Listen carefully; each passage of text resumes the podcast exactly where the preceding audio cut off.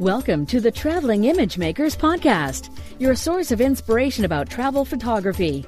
Now sit back, relax, and enjoy the ride as we bring you on a tour around the world with our guests.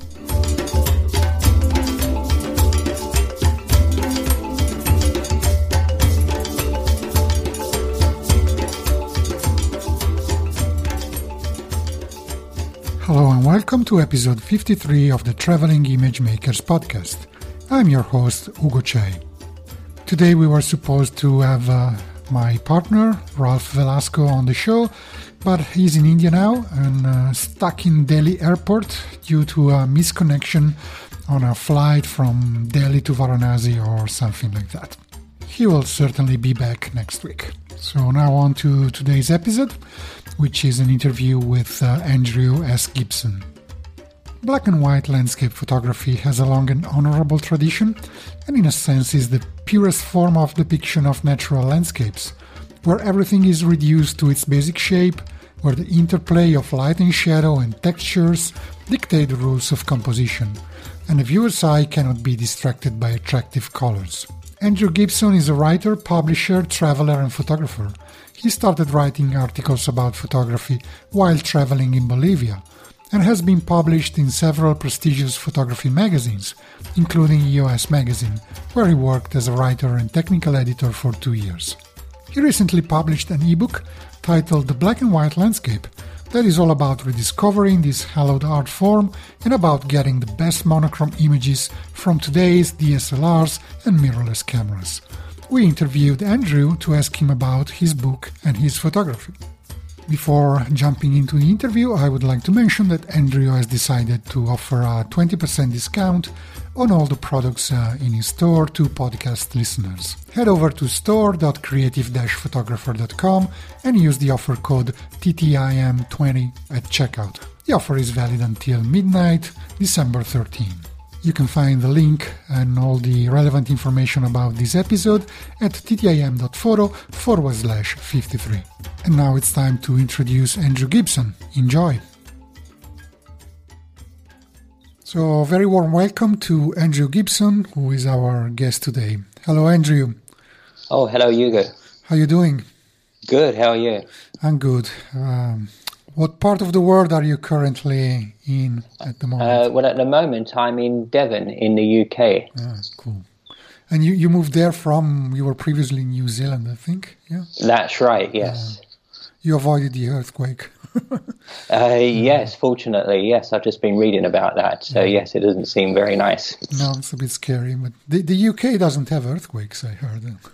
Uh, well, we have them, but very small. The kind mm-hmm. that um, it's very unusual to get one that even somebody feels, let alone um, you know does any damage. All right. So before we jump into the meat of the conversation, I would just like you to, to introduce yourself a bit to our audience, uh, to tell us about the, the story of your life, how you get started in photography, and so on. Right. Uh, well, I guess, well, I got started quite a long time ago now. When I was younger, I thought um, it would be nice to give photography a go. And I asked my mum and dad for a camera for Christmas, and uh, they bought me one. And it's been like a hobby and eventually a profession ever since then. Yeah. How you, would you describe your photographic style? Well, that's a very good question because I'm kind of a comedian in that I do try a lot of different things out because of the nature of what I do. Uh, I earn my living now by writing books about photography. And so the nature of the books is that each one tends to be about a different subject. So I'm constantly skipping from one subject to another. And uh, without yeah. really concentrating on one thing and making one particular subject my speciality. So the style, I, I, don't know. I've never really thought about style much. Um, I, I, guess it's something for other people to talk about when they look at my photos. If they think there's like a certain style there that um, you, you, you, know they pick up on some commonalities between yeah. the, the, compositions and, and things like that. Um, but I wouldn't say that I have a particular style that I'm conscious about that I'm trying to use every time like I take a photo or put a series of photos together or process photos or anything like that. No, I think that when people try to consciously develop or, or follow a certain style, it ends up being unnatural and contrived. I think a style is something that it's what you are and what gets uh, out from your photos without even knowing. I, am not sure if you agree with that. I, I, do actually. I think you've you've got it right there. It's you know if you're photographing things that are, maybe a bit of a cliche, but kind of true to your heart, things that you're really interested in, and the word gets overused, but passionate about, and mm. genuinely yeah, the kind of things that um, you're generally interested in photographing, I guess is the best way of putting it, then yeah, that is part of your style, your yeah, the subject matter that you choose. But what are you particularly drawn to uh, photographing? I mean, landscapes, people. What's uh, what's your current most uh, loved subject? Uh, well, at the moment, uh, I've been photographing a lot of landscapes. Uh, that's partly because I wrote a, a book on black and white landscape photography. So the last few months have been spent taking a lot of photos for that. And kind of coming up, um, what I'm interested in is still kind of related to the landscape, but exploring perhaps people's relationship with the landscape more. So mm-hmm. looking at um, perhaps farmers or craftspeople, um, just some more kind of documentary style work, but looking for the links between the people and the places where they live and they work. Yeah, I'm uh, very much interested in to that topic, the relationship between people and uh, and the landscape. And uh, in your book, you mention also the differences between the the American landscape and the European one, where uh, Europe is much more uh, densely populated, at least in uh, in most areas. There are yes. no real patches of uh, true wilderness anymore in Europe. So the landscape is shaped by people in uh, in in a way that is uh, sometimes not present in uh, in places like the U.S. or Australia or New Zealand, and so on. So, um, do you think that's that that somehow drives your, your photography? Are you more drawn towards the, the wilderness or uh, something that shows the human presence? I would say mm, that's a good question because, as you say, I mean, even in New Zealand, there is very little true wilderness left. Mm-hmm. Uh, it, it's surprising how a country which is, you know, hasn't had people living there for very long. Even the Maori have only been living there for seven or eight hundred years and is relatively sparsely populated compared to most countries in the world. It's still pretty much every, almost every corner of it has been shaped by the hand of man in, in one way or another. And there's not much of it that looks how it would have looked before people arrived. Mm-hmm. Oh, so I don't think I've ever actually had the opportunity to photograph a true wilderness. Now that I think about it, you know, somewhere that I would think of as being an area which is more or less untouched by people. Uh, I imagine they have quite a few of those in the United States and Canada, which are very big countries and have you know very big national parks in certain places and lots of uh, incredible scenery. But it's not something that I would say I've even had the opportunity to photograph in Europe or New Zealand. Yeah, I see. Of course.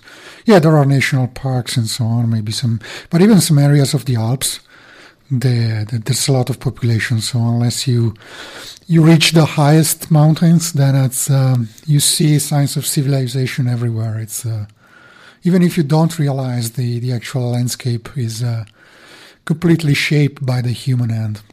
That's right. It's not sometimes until you read up on it that you realise that what you're looking at is, um, you know, has been shaped by people. Yeah, absolutely. Anyway, your latest book is all about black and white landscapes. Um, so a bit of a provocative question would be: Isn't black and white a bit old-fashioned? Yes, uh, I guess some people would ask that. Uh, no, I don't think it's old-fashioned at all. Um, it's different. That's all. I mean, color can be very hard to work in because there is so much color photography around. Yeah. Uh, that your standard has to be very high. And I think with color, I mean, one of the reasons I like black and white is it because it opens more opportunities to shoot photos uh, than it does when you're working with color. So color, I think, especially with the landscape, you're relying on that combination as well as a beautiful scene, uh, beautiful light. Um, so usually you're shooting around sunset, the golden hour, you, you, know, very early in the morning or whatever, to get that beautiful quality of light. Uh, but you know, if the sun doesn't come out, or um, even if it's you know the weather's a little bit bad, maybe it's raining, or maybe you're there more towards the midday hours, so the light is a lot harder. These are all places where you can use black and white, and it works very well in situations where color wouldn't really be appropriate, but you don't have that really nice quality of golden light that you need for the best color landscape photos. So I think black and white, as well as being something that's quite expressive, because a black and white photo can be very powerful, um, is also quite practical, especially for people who are not dedicated landscape photographers. You know, because there are mm-hmm. photographers whose work I admire a lot, like Bruce Percy and Ian Plant, uh, are two that come to mind. But they're also kind of adventure photographers, and they go to extreme lengths to get themselves in some very beautiful and remote and incredible places, sometimes in very harsh weather conditions, and you know are not bothered perhaps about camping out for two weeks somewhere uh, to get the photos that they're after.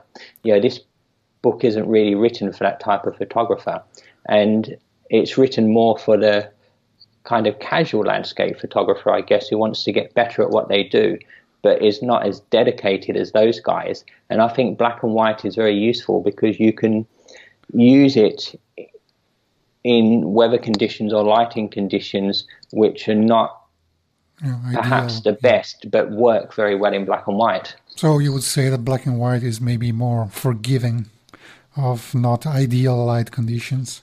Yes, or perhaps ideal lighting I wouldn't say in lighting conditions that are not ideal, but lighting conditions that are not ideal for color photography. Yeah. So, for instance, I think the best example of that is long exposure photography, uh, because people often do that uh, on cloudy days.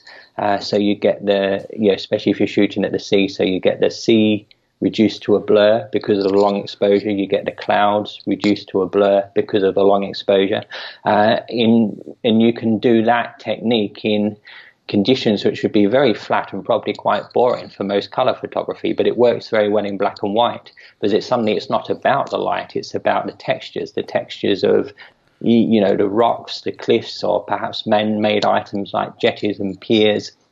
Uh, you know, contrasting against the smoothness of the sky and the sea, and yeah, the light is ideal for that type of subject, but it's not ideal for color. Yeah. It's ideal for the black and white approach. So you can just uh, look at the scene in color and decide, well, the light is a bit meh. I will make a black and white to somehow save it. I mean, it takes some some elements of the of the image of the the scene to make a good black and white landscape. What would you say are those? Well, I think texture is very important, and in fact, texture is probably the most important one of all because mm. it's the textures I think that really draw the eye in black and white. And texture is very important um, in most black and white images. It's kind of interesting. If you look at the various plugins you can get from Lightroom and Photoshop, one of the big differences between the plugins and programs like Lightroom is that the plugins have lots of tools for enhancing texture. And I think that's just a recognition of the fact that texture is very, very important in all types of black and white images. So they give you more tools for controlling that. And then you have the things like, um, yeah, applying color as well, just as much, but good use of leading lines, uh, tonal contrast, um, you know, all the regular sort of things that we talk about when it comes to composition. Yeah, tonal contrast, I guess it's very important. I mean, uh, you cannot rely on contrast between different colors. Uh, That's right. Cool colors, warm colors to draw the viewer's attention to your focal point and so on. You only have to, to really to rely on tonal contrast. So you have to, to handle that well and uh, to be able to, to bring that out correctly. Yes, it's a good test of your observational skills. I think that's what black and white photography is about in many ways. Yeah. But the good thing is, is that once you start to recognize these things, once you start to you know, see tonal contrast and put it in your images, see textures and lines and shapes and patterns and um, all, all these other things we talk about, you can then use those in your color photos as well. And I remember reading an interview many, many years ago. It was a magazine article that was written in the 70s, I think, with the American landscape photographer David Muench. I'm not sure if that's how you pronounce his mm-hmm. last name, but that's kind of how it's spelled. And he said, and it's something that's always stuck with me. Uh, he said that he's he, he works predominantly in color, but he's a black and white photographer working in color because he had such a good sense of tonal contrast and texture and pattern and shape and line that he all of his images would have looked fantastic in black and white. It just happens to be that he chooses to work in color. Yeah, I think it's also a, a good training uh, exercise to, to photograph landscapes or, or any other subjects for that matter in black and white in that you you cannot rely on, on color to wow the, the viewer. You cannot just say, "Oh, this is a great sunset. I'll uh, I'll photograph it because the colors are great," and it ends up like being like uh, one of a billion different sunsets that end up on on social media. You have to really work on composition, lines, uh, tonal contrast, focal points, and so on. And then uh, once you master those, then adding color. Uh, just adds to the to the picture, but doesn't actually have to depend on color. That's right. Um, and I think it's a good point you made about sunsets as well, because I see a lot of people are attracted to sunsets, and it's actually a very difficult time to shoot because you've got the high contrast between uh, the area of sky where the sun is setting and then the foreground, which would be much darker. And so it you know creates all sorts of problems in terms of exposure, how you're going to tackle that, whether you're going to do HDR exposure blending or use graduated neutral density filters and you know all to create an image which may not look terrifically different from a lot of other images. Whereas if you're shooting kind of around that hour, especially after the sun has gone, when the light can be very beautiful after it's set, is a great time to be shooting or you know working on a cloudy day or something like that, but in black and white, you're starting to move away from that instinct which a lot of people have, which is to shoot sunsets mm. and to I, I, don't know. I think you end up with better landscape photos when you move away from the, the sunset, the sunset itself, mm. and you know being obsessed with getting the sun in the picture at just the right time, which only gives you a very narrow time of, to mm. shoot in anyway. When there's so many other productive hours of the day you could be using. Absolutely, yeah. And speaking of tonal contrast and texture, I've seen uh, way too many photographs where those are a bit uh, over the top, to say. I mean, with uh, today's tools uh, and plugins and presets, it's very easy to to make your images look very very crunchy or too mm-hmm. crunchy, too sharp, uh, too much texture, in my opinion. I think you you need to exercise some some restraint in that uh, in that respect, and I think your photos are a, are a good example of that. Um, what are your tools of choice when when it comes to uh, manipulating contrast and texture, uh, clarity, those things? Well, mostly I process my photos in Lightroom at the moment. It's very rare that I leave Lightroom and go to a plugin. Mm-hmm. So it is really um, clarity and, um, like you say, contrast and yeah. um, you know manipulating the tonal sliders. And I use a lot of local adjustments as well. So, for instance, um, you know, what one technique that I like to use is to just use the adjustment brush just to paint in certain areas where the texture is already present and then increase the clarity there, but not touch the areas where there isn't much texture. So it's just subtly emphasizing the difference in texture between those two areas. What about uh, keeping the tonal contrast in rain um, within limits when you are shooting high contrast scenes? Like you said, with the sun in the frame, the sky might be very bright when it's setting, the, the, the ground is dark. Um, in your uh, in your book, you mentioned uh, graduated neutral density filters. I have to admit that with uh, current crop of cameras, which have uh, exceptionally good dynamic range, and we with the ability to uh, shoot brackets easily, and with the latest versions of Lightroom, which, like you, I use almost exclusively, you can merge into HDR directly in Lightroom. I find that I'm leaving my graduated neutral density filters at home most of the times.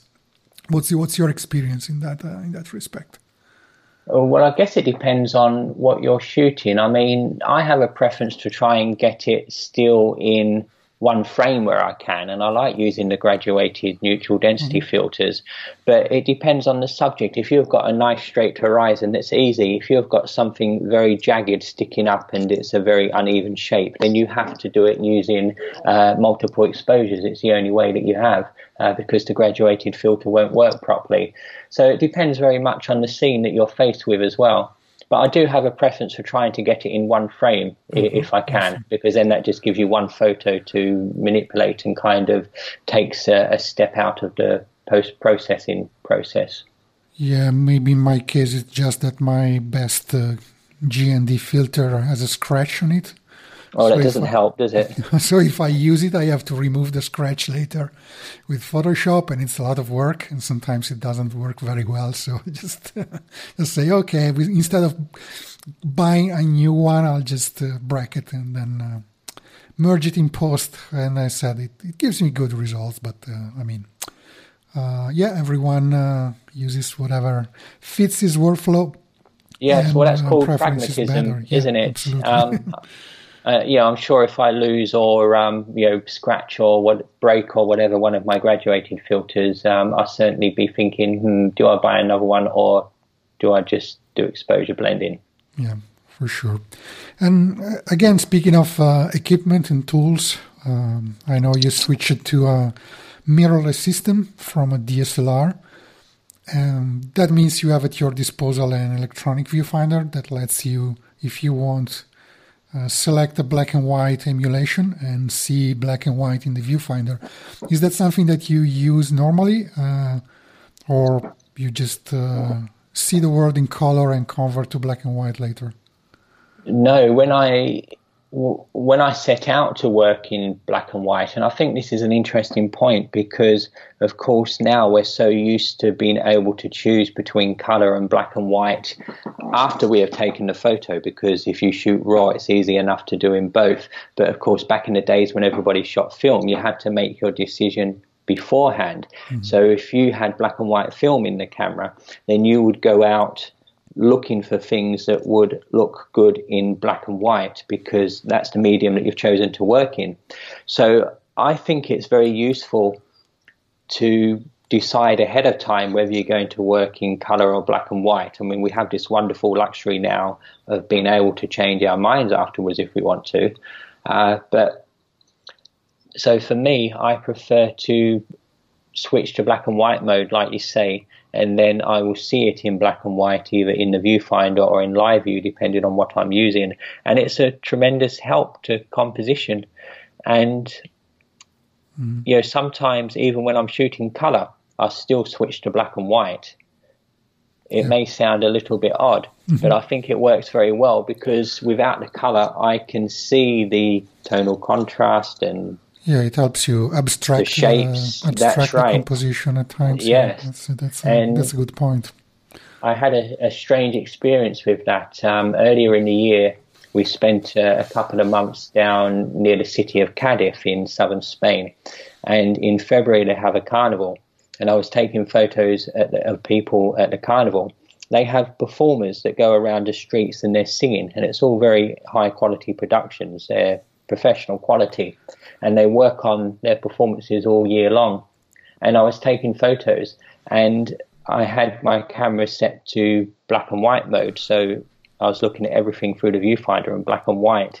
And it's kind of strange how a lot of my memories of the scenes are in black and black and white rather than color because I was looking through the viewfinder so much.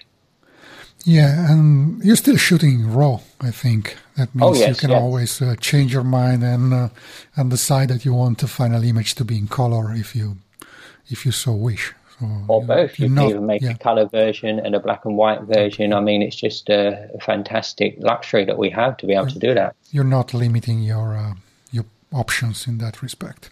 That's right. Um, you're shooting Fuji at the moment, right? Which yes. uh, for for people who don't who are not familiar with uh, the Fujifilm X cameras, sorry, um, they have those uh, wonderful film emulations because Fuji was uh, great at producing film back in the old days, and it still is. So, and it's nice that in Lightroom you can uh, select one of those emulations as a, a camera profile.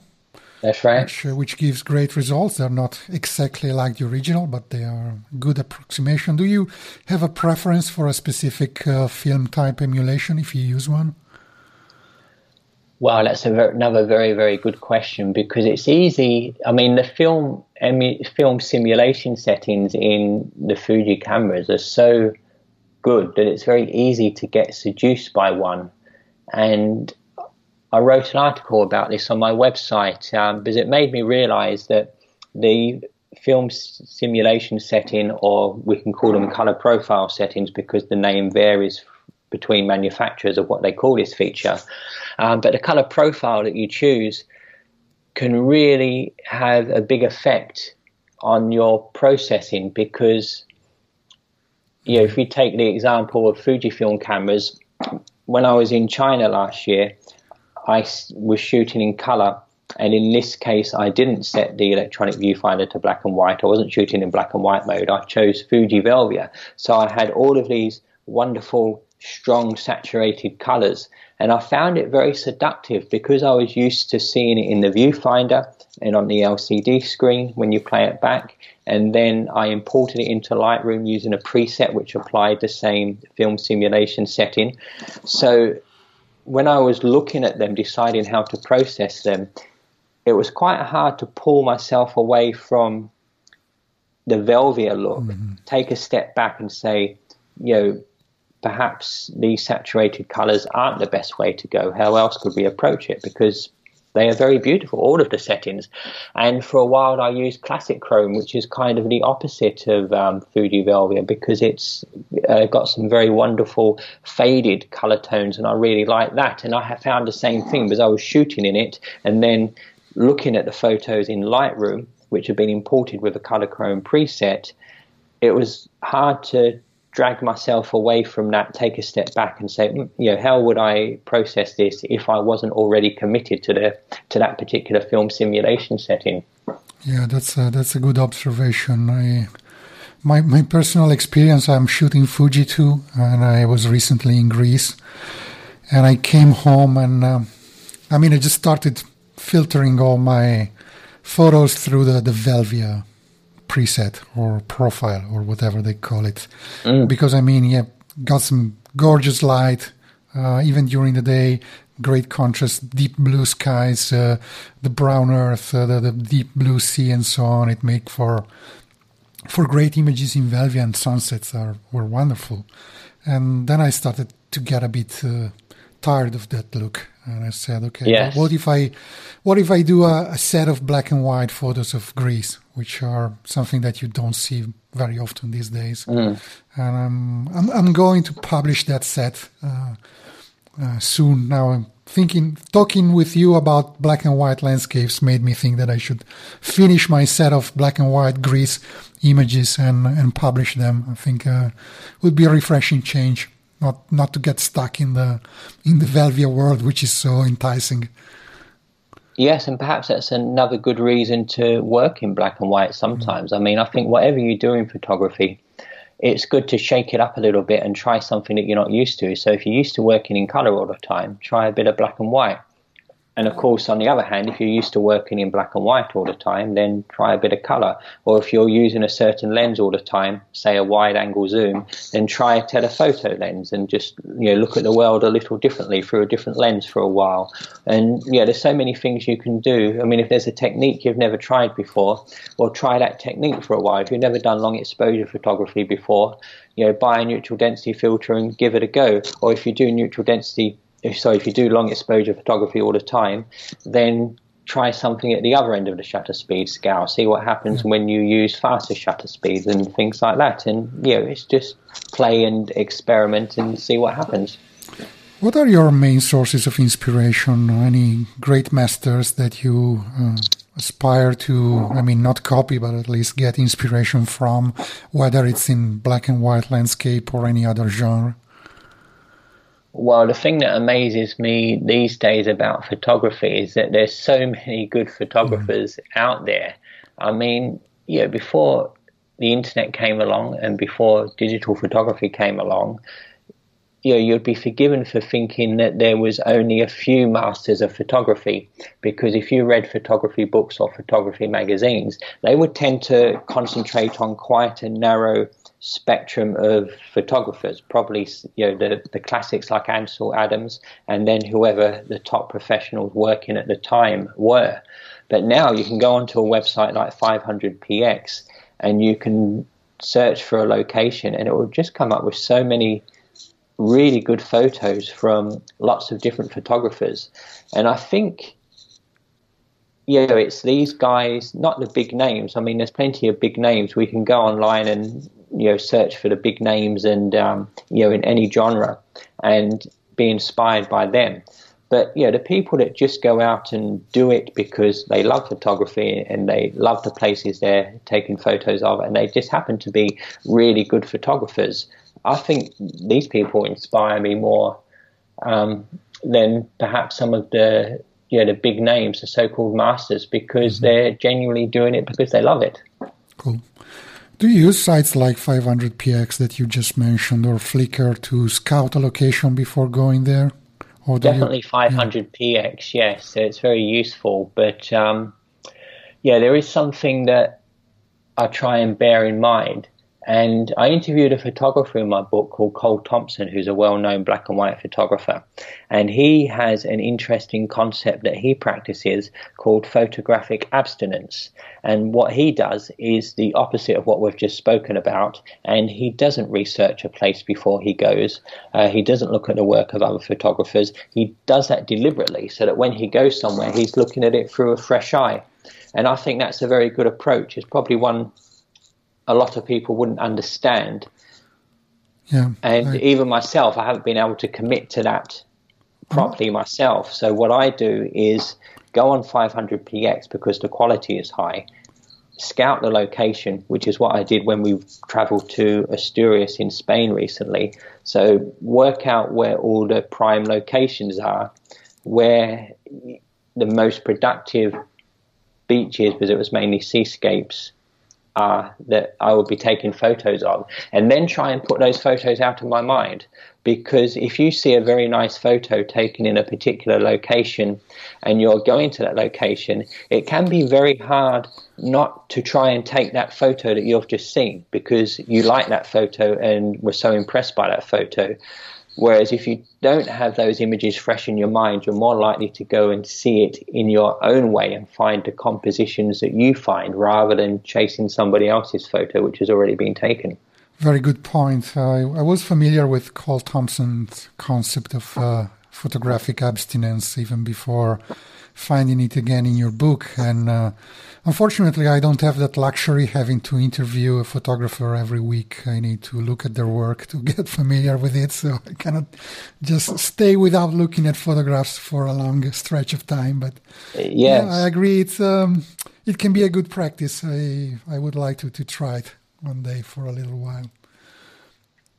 Okay, so I think we are at about the end of our allotted time for this conversation. Even though I would like to to keep it going for more because it's um, it's really interesting and uh, uh, a good something. As I said, I wasn't doing black and white myself for for a long time, and uh, I started doing it recently with my Greece photographs. And uh, your your book came at the right time to give me even more inspiration and uh, suggestions for for ways of processing images and so on. So, uh, where can people go and find more about you and about your books? Well, the best place to go is my website, which is creativephotographer.com. Uh, that's with a hyphen in between, so mm-hmm. creative-photographer.com, and they can find all my contact information and information about the books and my articles and so on there. Yeah, we'll put a link in the in the show notes. And um, and what, what what's the title of your recent book? It's called The Black and White Landscape. Do you think? Fact, mm-hmm. yeah, sure, go ahead. Sorry, yes, there's two books: The Black and White Landscape, and then The Black and White Landscape Companion, which has twelve interviews with black and white photographers. Great. Uh, do you think you would be able to give a discount to our listeners? Oh, definitely. Yes, we can take care of that for you. Yeah, we'll put uh, maybe you give us a discount code later. We'll put that on the show notes, and uh, so people can go and um, and check them out. And um, I mean, they're great. I'm uh, uh, going to to finish reading both. I've finished reading the uh, the landscape photography book, um, the black and white landscape, and I still need to to read the companion. So that's going to be my uh, bedroom um, bedside companion for for a few days. Yes, I think today. you'll find it very interesting because yeah. um, it, you know it's nice to see how other photographers work and um, you know how they approach landscape photography and you know some of the yeah just some of the just the way that good photographers think uh, is often just as valuable as knowing the technical side of it, how to expose properly and uh, what lenses you should use and filters and so on.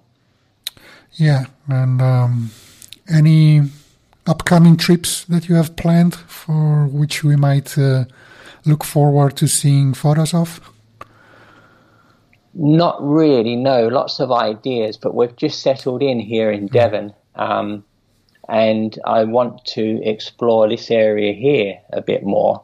And then as spring comes around next year, I guess we'll be thinking about traveling somewhere. But that's, uh, we've only just arrived here, just rented a house, just settled in. So um, at the moment, I need to just concentrate on getting to know this area, which is new to me. So it is kind of like traveling, even though I'm returning to my, you know, the country where I was born. This is not, you know, the, the part of it where I grew up. So it is like traveling for me. Yeah, and uh, it's a, it's a great area. The whole south of England, especially the southwest, is uh, fantastic landscapes. I mean, you, you certainly know. I don't have to tell you. no, that's right. We've been exploring it. So yes, it's very beautiful. Okay, so thanks again for being our guest today. Any final words before we say goodbye? No, I don't think so. I think we've covered it all. I've enjoyed being here. Okay, it's been my pleasure and uh, looking forward to your next books and, and photographs. Have a nice day. Uh, you too. Thank you.